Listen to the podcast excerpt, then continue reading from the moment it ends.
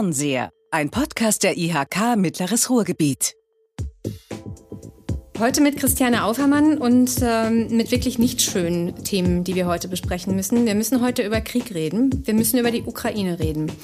Wir nehmen heute diese Episode auf am Freitag, den 25. Februar. Zu diesem Zeitpunkt sieht die Lage wie folgt aus. Ähm, über 50 Orte haben wir schon mit bestätigten Bombenangriffen in der kompletten, ähm, im ukrainischen Staatsgebiet. Russische Truppen sind in Kiew. Ähm, Schüsse in der Nähe der Regierungszentrale sind zu hören. Das ukrainische Militär berichtet von erheblichen Kämpfen in unterschiedlichen Gebieten. Das Ministerium rief die Bevölkerung auf, Sichtungen über russische Militärtechnik zu melden und äh, sich zum Kampf vorzubereiten. Tschernobyl ist erobert, andere Bereiche auch schon. Das sind die Fakten, die man momentan in den Nachrichten zu hören bekommt. Wir wollen heute bewusst nicht über die politische Lage sprechen, sondern vielmehr über die wirtschaftliche, über die unternehmerischen Aspekte, die damit im Zusammenhang stehen. Denn es gibt eine Vielzahl an Unternehmen, die Geschäftsbeziehungen mit der Ukraine haben, mit Russland haben, die Dependancen vor Ort haben, die vielleicht Mitarbeitende oder Freelancer noch in dem Gebiet haben. Und als Unternehmer, als Unternehmerin muss man ja für solche ähm, Bereiche auch Verantwortung für die ArbeitnehmerInnen tragen. Und man muss auf diese unterschiedlichen Situationen vorbereitet sein. Ähm, aber bei aller Vorbereitung stellt sich dann die Realität natürlich wirklich auch komplett anders dar, wenn es zu so einem Kriegsfall tatsächlich kommt. Was kann jetzt noch abgesichert werden? Was ist zu tun jetzt, wo der Worst Case eingetroffen ist? Wie sollen sich UnternehmerInnen, aber auch Mitarbeitende im Notfall verhalten? Darüber wollen wir heute reden. Das wollen wir versuchen zu beantworten. Und dafür haben wir Gott sei Dank zwei Experten gefunden, die uns da Rede und Antwort stehen können. Das ist zum einen äh, Dr. Johannes Wamser, Geschäftsführer und Mitbegründer der Dr. Wamser und Batra GmbH äh, die sich auf äh, Turnaround-Projekte und ähm, für europäische Unternehmen spezialisiert hat, ähm, sehr stark in Indien auch beschäftigt sich, aber mit ganz vielen Unvorhersehbarkeiten oder unerwünschten und störenden Faktoren ähm, berät äh, Unternehmen, da entsprechend rauszukommen. Johannes, du bist seit 20 Jahren als Manager ähm, mit und in Indien tätig. Du berätst bei komplexen Projekten im Bereich Krisen- und Change Management. Schön, dass du heute da bist. Äh, herzlich willkommen. Ja, danke schön. Ebenso. Guten Tag. Und mit dir zusammen ist äh, Marcel Hachens da, auch von der Risk Prevention Systems von Dr. Bamsa und Batra GmbH. Du verfügst über 25 Jahre Erfahrung im internationalen Terrorismusbereich, im Bereich Kidnapping und Lösegeld äh, und in kriegsbezogenen Beratungen. Ähm, hast darauf spezialisierte auch Versicherungslösungen, in denen du berätst äh, entsprechend. Kommst ursprünglich aus den Niederlanden, hast aber einen Großteil deiner beruflichen Zeit in zahlreichen Krisenregionen weltweit verbracht, äh, unter anderem auch in ähm, Afghanistan, äh, mehr als 365 Tage, glaube ich, äh, während Kriegs- und Krisenzeiten. Bist also ein ausgewiesener Experte, was das Thema Krieg und Terrorismus angeht. Und die erste Frage an euch beiden, also erstmal herzlich willkommen, schön, Vielen dass Dank. du da bist, lieber Marcel. Die erste Frage an euch, wart ihr überrascht, als die Nachricht äh, vor zwei Tagen über, über den ETA lief? Überrascht? Nein. Nein, leider nicht. Ähm, man, man, also man ist da ein bisschen äh, aus Erfahrung äh, gewachsen äh, und man, ähm, ja, man geht auch öfter mal von der Schlimme aus. Hm. Äh, was, wenn äh, Diplomatie da nicht ausreicht? Was, hm. wenn der wirklich meint, was er sagt? Was, wenn da nichts hintersteckt? Hm. Was, wenn er einfach tut, was er sagt? Und dann kann man, wenn man ja, in, in die Geschichte guckt, muss man leider befürchten, dass er tatsächlich angreift. Und als das dann so gekommen ist, dann war ich überrascht, dass es jetzt schon so weit war. Aber das, der Fakt, dass, dass er angegriffen hat, dass es tatsächlich Krieg gibt, nee, das war weniger überraschend. Gibt es denn Frühwarnindikatoren, auf die man bei sowas achten muss? Auf, auf die andere auch achten, die man so als normaler äh, Unternehmer wahrscheinlich gar nicht so kennt? Ich glaube, das Entscheidende ist, dass man sich vor allen Dingen äh, bemüht, neben den normalen Informationen, die man über Medien bekommen kann, über eigene Netzwerke eben nochmal vor Ort anders zu informieren. In unserem Fall war es so, dass wir schon seit einigen Wochen tatsächlich uns immer mit diesen wachsenden Spannungen auseinandergesetzt haben und ich glaube bei uns intern so vor einer Woche klar war, dass da was passieren wird.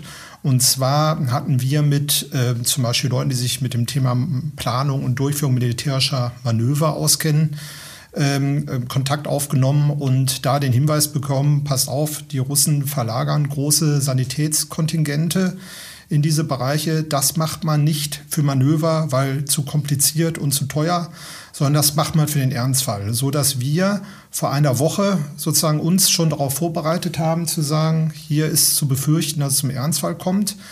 Und deswegen, als wir gestern Morgen quasi aufwachten, waren wir, glaube ich, alle ein bisschen überrascht und hatten das für ein paar Tage später ähm, angenommen.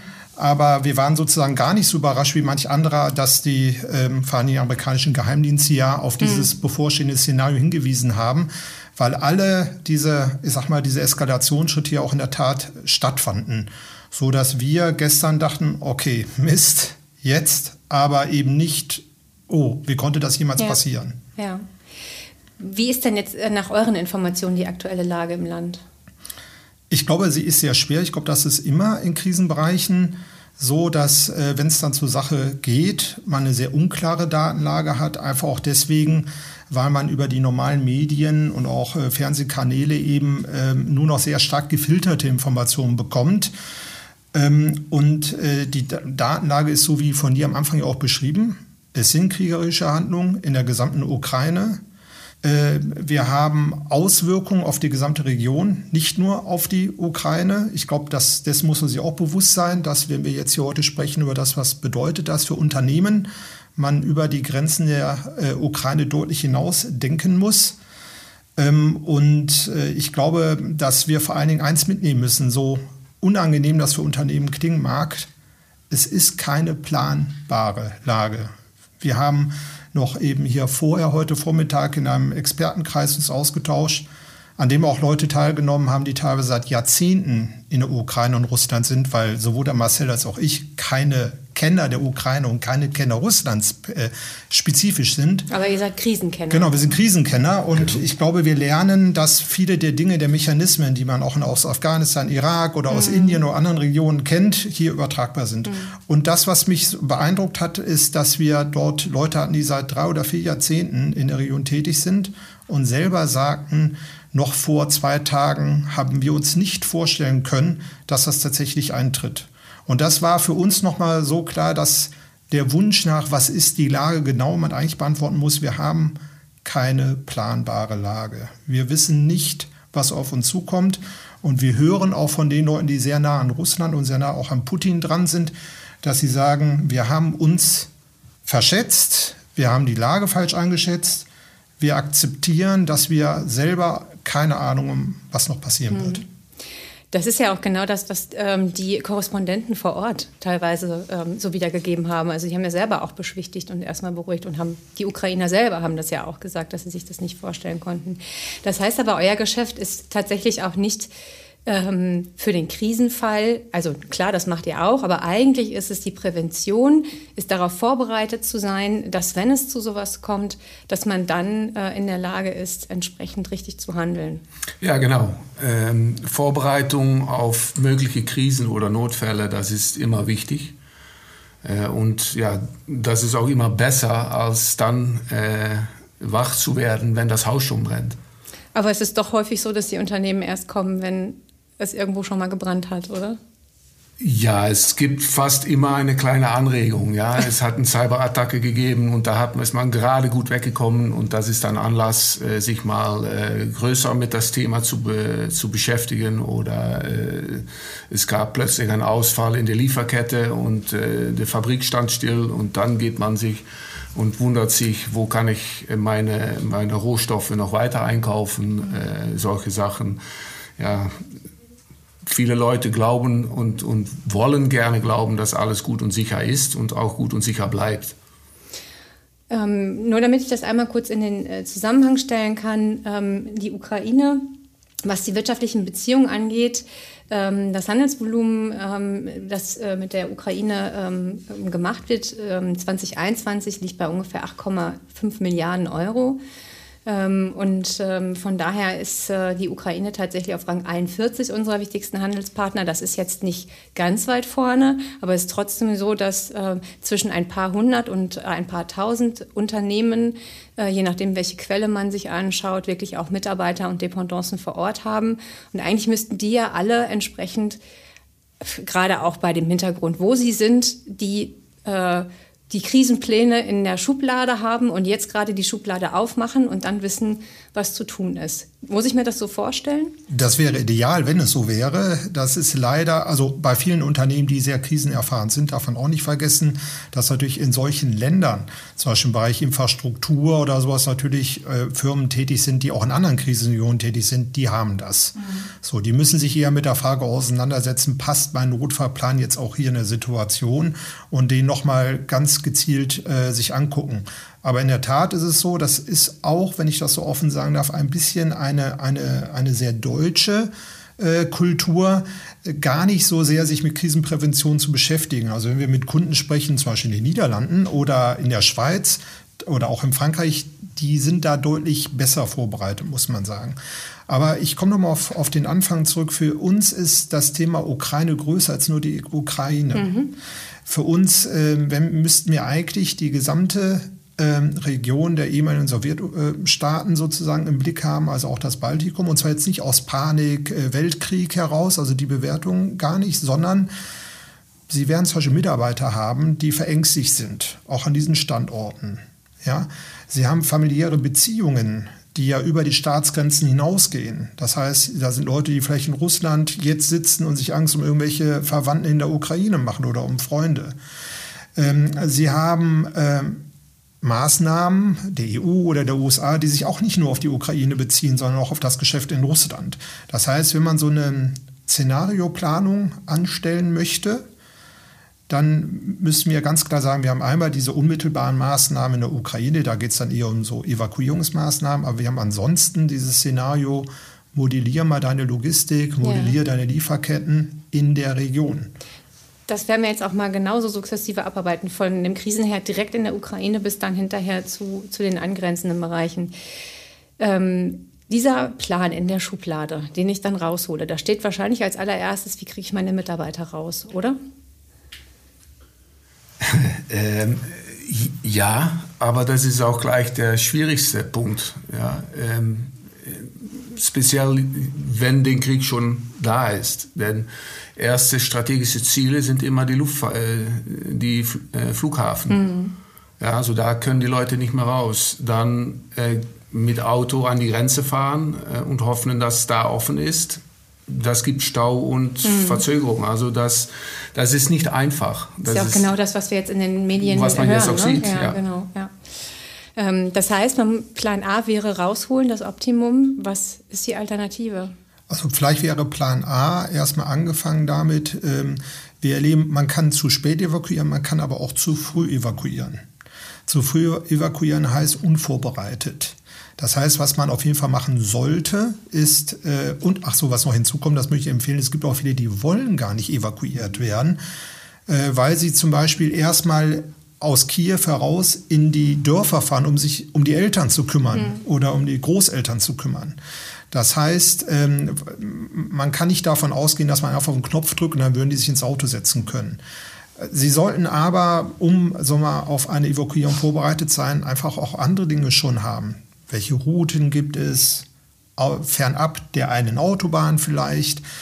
Ähm, habe ich eine Tasche gepackt? Habe ich meine Dokumente? Also es gibt viele Dinge, die man vorbereiten kann, selbst wenn man jetzt nicht heute evakuieren möchte und die man auch machen sollte. Wir leben häufig, wir sagen dann immer intern unvorbereitete Evakuierung. Das haben wir alle erlebt in Kabul, in Afghanistan noch vor wenigen Monaten, zu welchem Chaos das geführt ja, hat.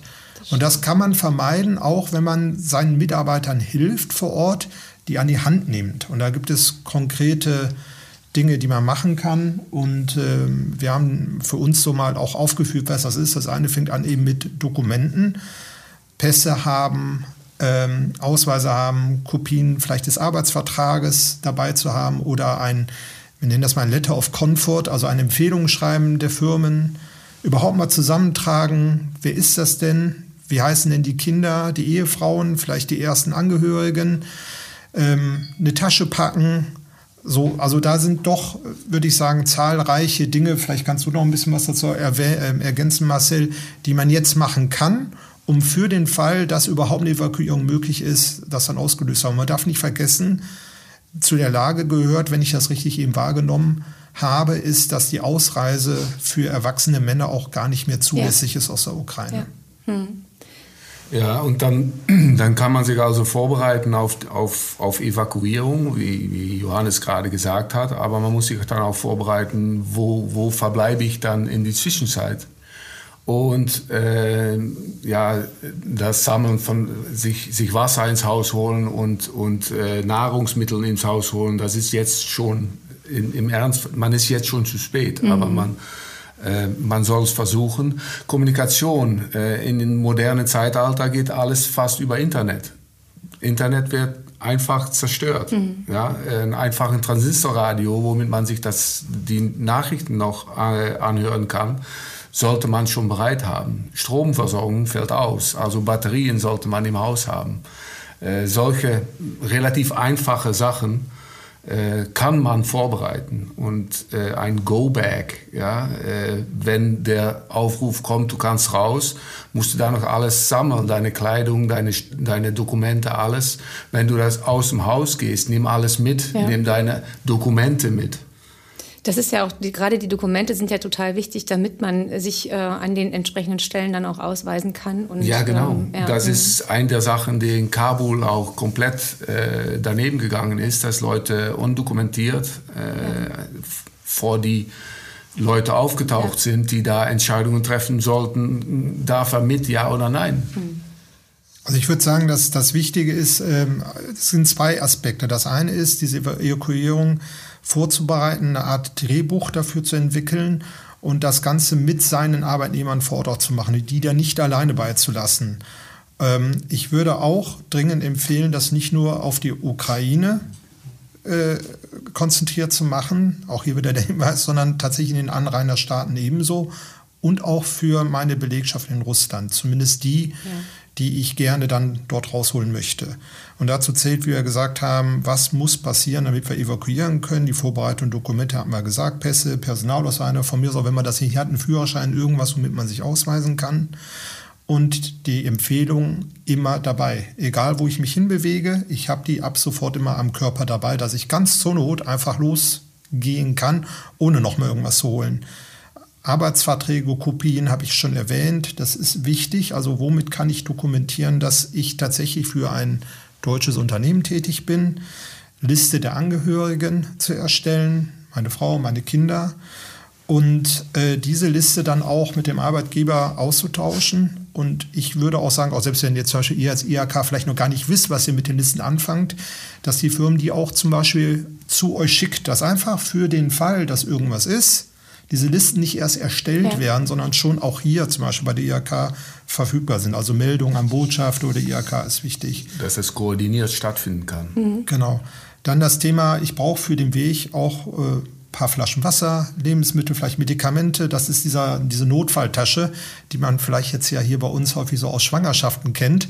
Schon mal die, die Entbindungstasche, mhm. also wirklich mit dem gleichen Gedanken da rangehen, was brauche ich, wenn es sozusagen die Wehen einsetzen, also dann, wenn es bei ja. mir der Ernstfall eintritt und ich äh, loslaufen muss. Und ich glaube, dass äh, die Leute jetzt immer nur, deswegen wiederholen wir uns da permanent an die Ukraine denken, macht, macht das auch für eure Belegschaften in Baltikum, in Ostpolen, in Ostrumänien, Moldawien ähm, und Russland selbstverständlich. Ich glaube, da ist auch der größte Schlüssel, den gerade merken wir auch bei den Fragen von Unternehmen an uns, der größte Schlüssel ist gar nicht so sehr Ukraine, da sind nicht so viele Unternehmen tätig, sondern viele befürchten eben Auswirkungen auch auf die Aktivitäten in Russland natürlich. Ja. Trotzdem, Ukraine ist klar, Evakuierungspläne haben. Genau. Und da letzte Empfehlung von uns wäre noch, also ich, äh, wir nennen das äh, bei uns so eine Art ähm, sicheren Kellerraum vielleicht auch zu suchen und das auch, falls man einen Betrieb vor Ort hat, auch zu prüfen, welche Räumlichkeiten im, auf dem Betriebsgelände sich gegebenenfalls auch als, äh, als Schutzräume eignen. Wenn man entsprechende große Räume hat, das dann auch den Firmenangehörigen anbieten, dass sie dort Unterschlupf kriegen, weil so wie wir die Bausubstanz, vor allem so in den dörflichen Strukturen dort kennen, wird das häufig nicht vorhanden sein. Ja. Jetzt haben wir dann natürlich auch eine total unübersichtliche Situation. Und Unternehmer und auch Unternehmerinnen sind sehr stark Menschen, die von diesen Emotionen erstmal betroffen sind.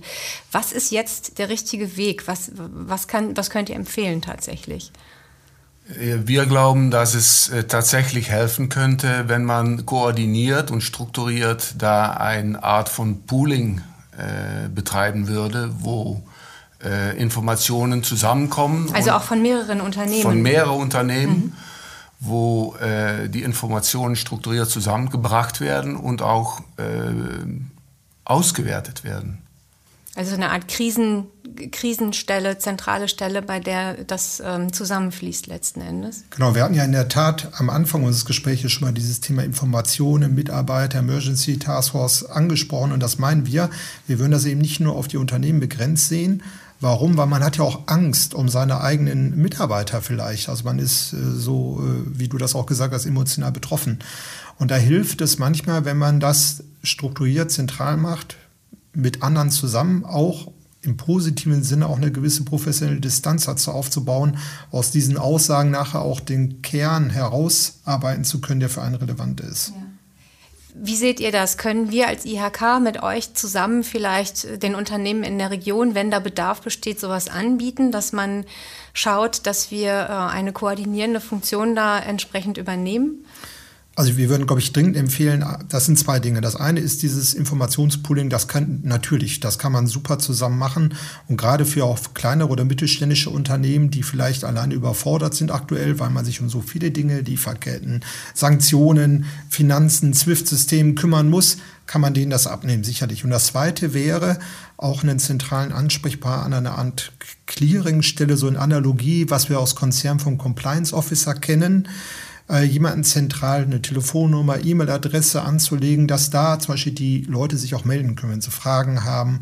Wir haben ja nicht nur den Mitarbeiter, sondern auch dessen vielleicht Ehefrau oder Ehemann, äh, der Angst hat, warum wird der eine evakuiert oder ich nicht. Das sind viele Fragen und ähm, gerade bei mittelständischen Unternehmen besteht die Gefahr, dass dann immer der Geschäftsführer damit sozusagen konfrontiert wird. Und da wäre es sicherlich gut, so eine Art Ombudsmann, so eine Art Clearingstelle mal als Struktur zu denken. Auch das kann sicherlich eine IHK oder können wir gemeinsam für kleine und mittelständische Unternehmen auch äh, strukturieren. Ja.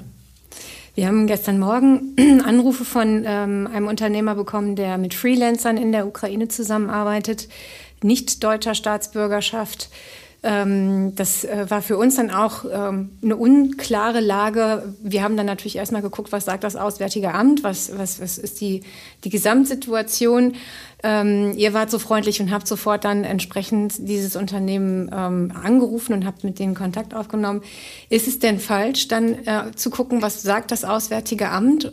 Erstmal zu gucken, was ist die aktuelle Lage? Wie muss man sich als Unternehmer, als Unternehmerin da verhalten? Grundsätzlich ist das natürlich nie falsch.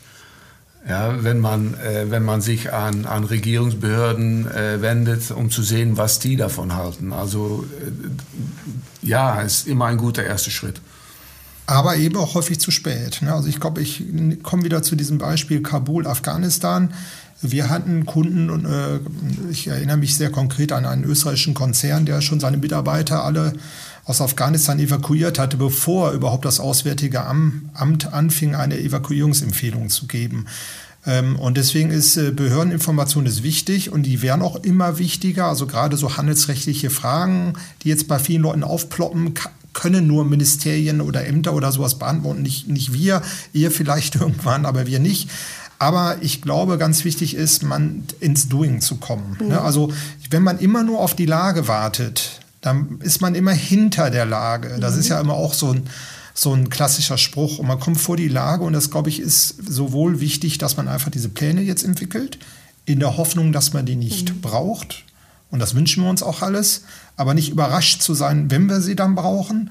Und ich glaube, man darf nicht unterschätzen, dass dieses ins Doing kommen für einen auch wichtig ist. Ne? Wir merken jetzt, dass die Unternehmer emotional total betroffen sind, sich total interessieren, was macht die Politik, warum macht der Politiker das und Putin und hast du nicht gesehen. Und das sind alles Dinge, die, die uns, wenn ich das so offen sagen darf, aktuell gar nicht interessieren. Mhm. Also diese Bewertung der politischen Entwicklung ist für uns uninteressant, sondern wir gucken einfach nur, pass auf, vorbereiten, doing. Und dazu zählt zum Beispiel, das ist auch diese Empfehlung, die wir äh, diesem Unternehmen äh, gestern direkt gegeben haben und das, was wir allen geben, gründe so eine Art kleine Emergency Task Force mit deinen Mitarbeitern vor Ort. Also wir von hier aus werden nicht alles planen können, sondern guckt, wie ihr standortübergreifend in Osteuropa die Leute jetzt zusammenbringt, um zu sagen, lass uns Informationen austauschen, lass uns die strukturieren, lass uns die gemeinsam bewerten.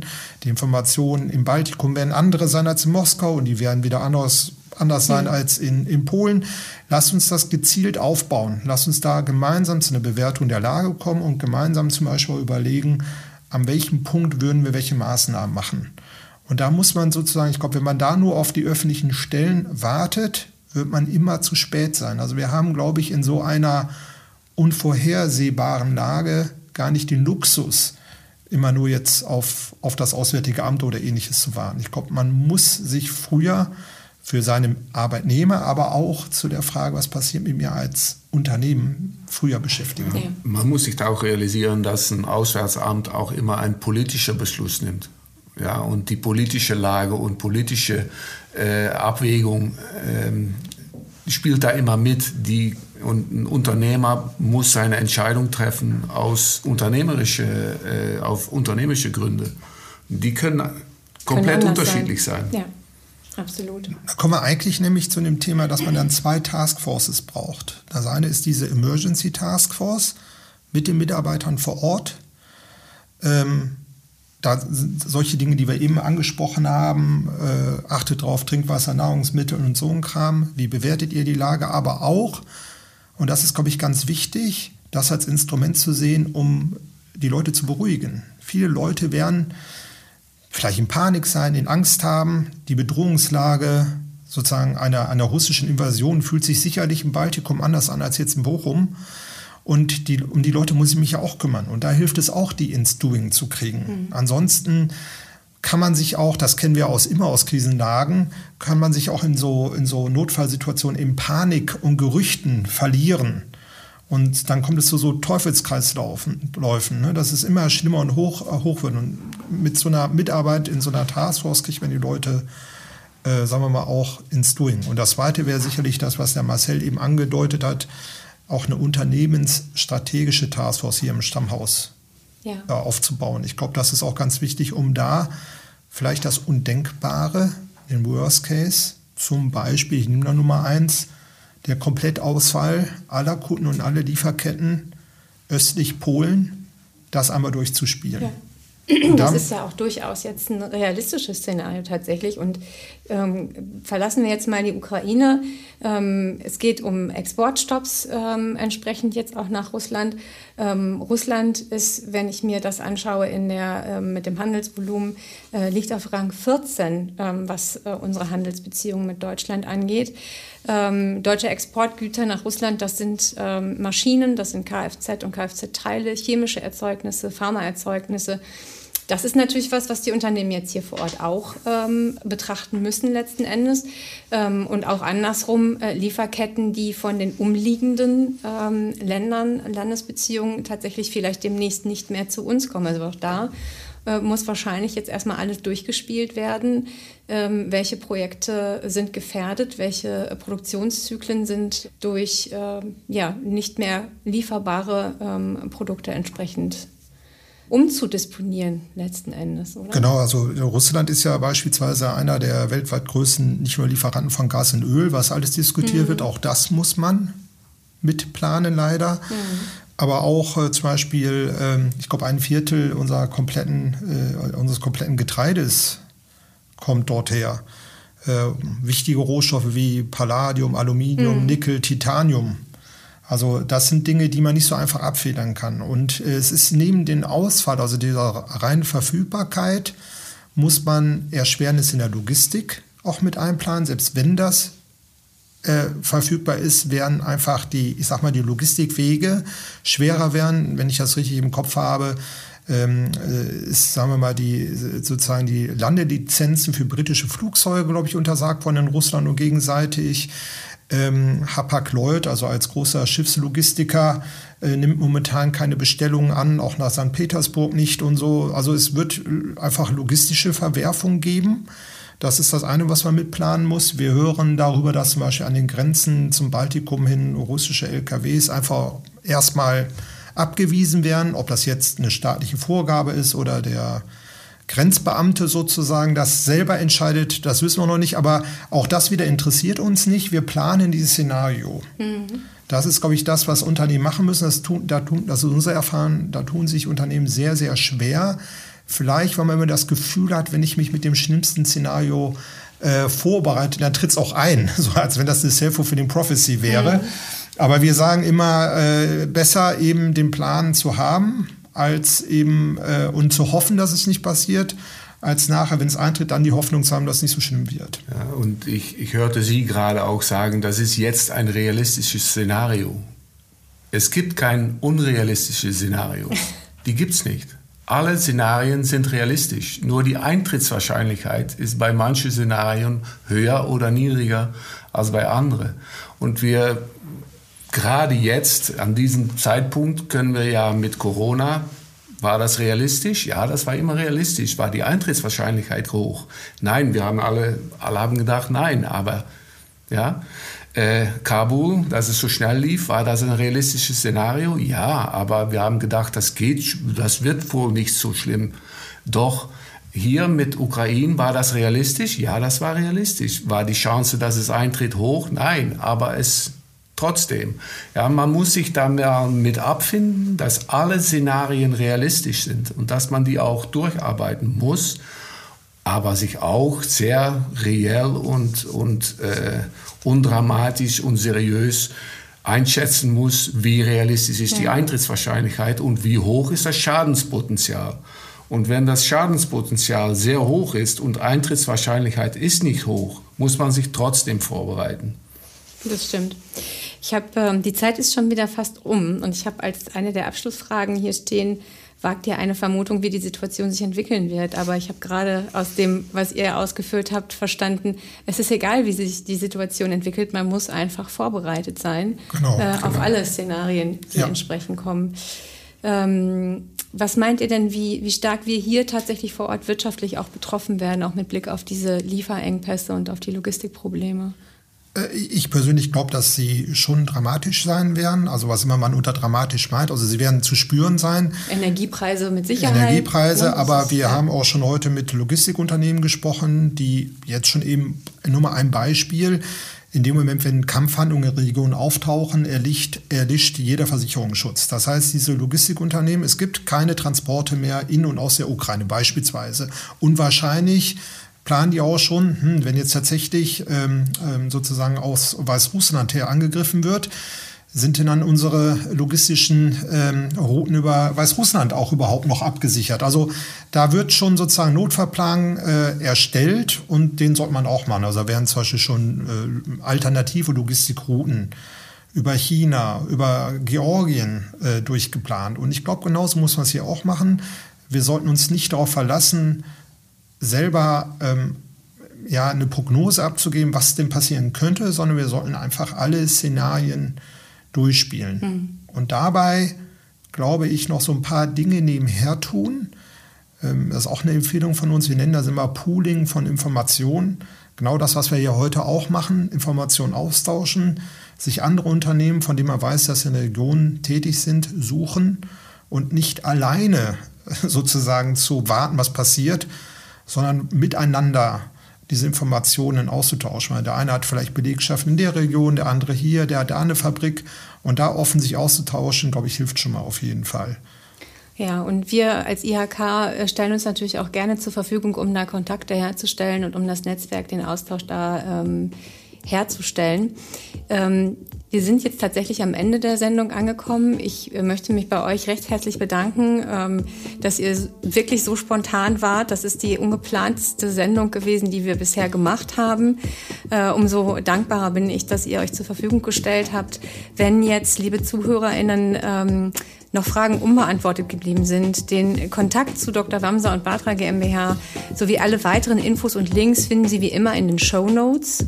Und äh, Sie können natürlich auch sehr gerne wieder äh, unsere Kollegin ähm, mit Fragen äh, unter der Telefonnummer 0151 125 74215 oder per Mail an hein.bochum.ihk.de ähm, können Sie erreichen.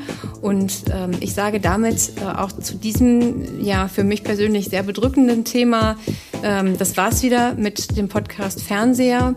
Vielen Dank fürs Zuhören und auch gerade bei diesem Thema wie heute, ähm, bleiben Sie gesund, bleiben Sie sicher. Alles Gute.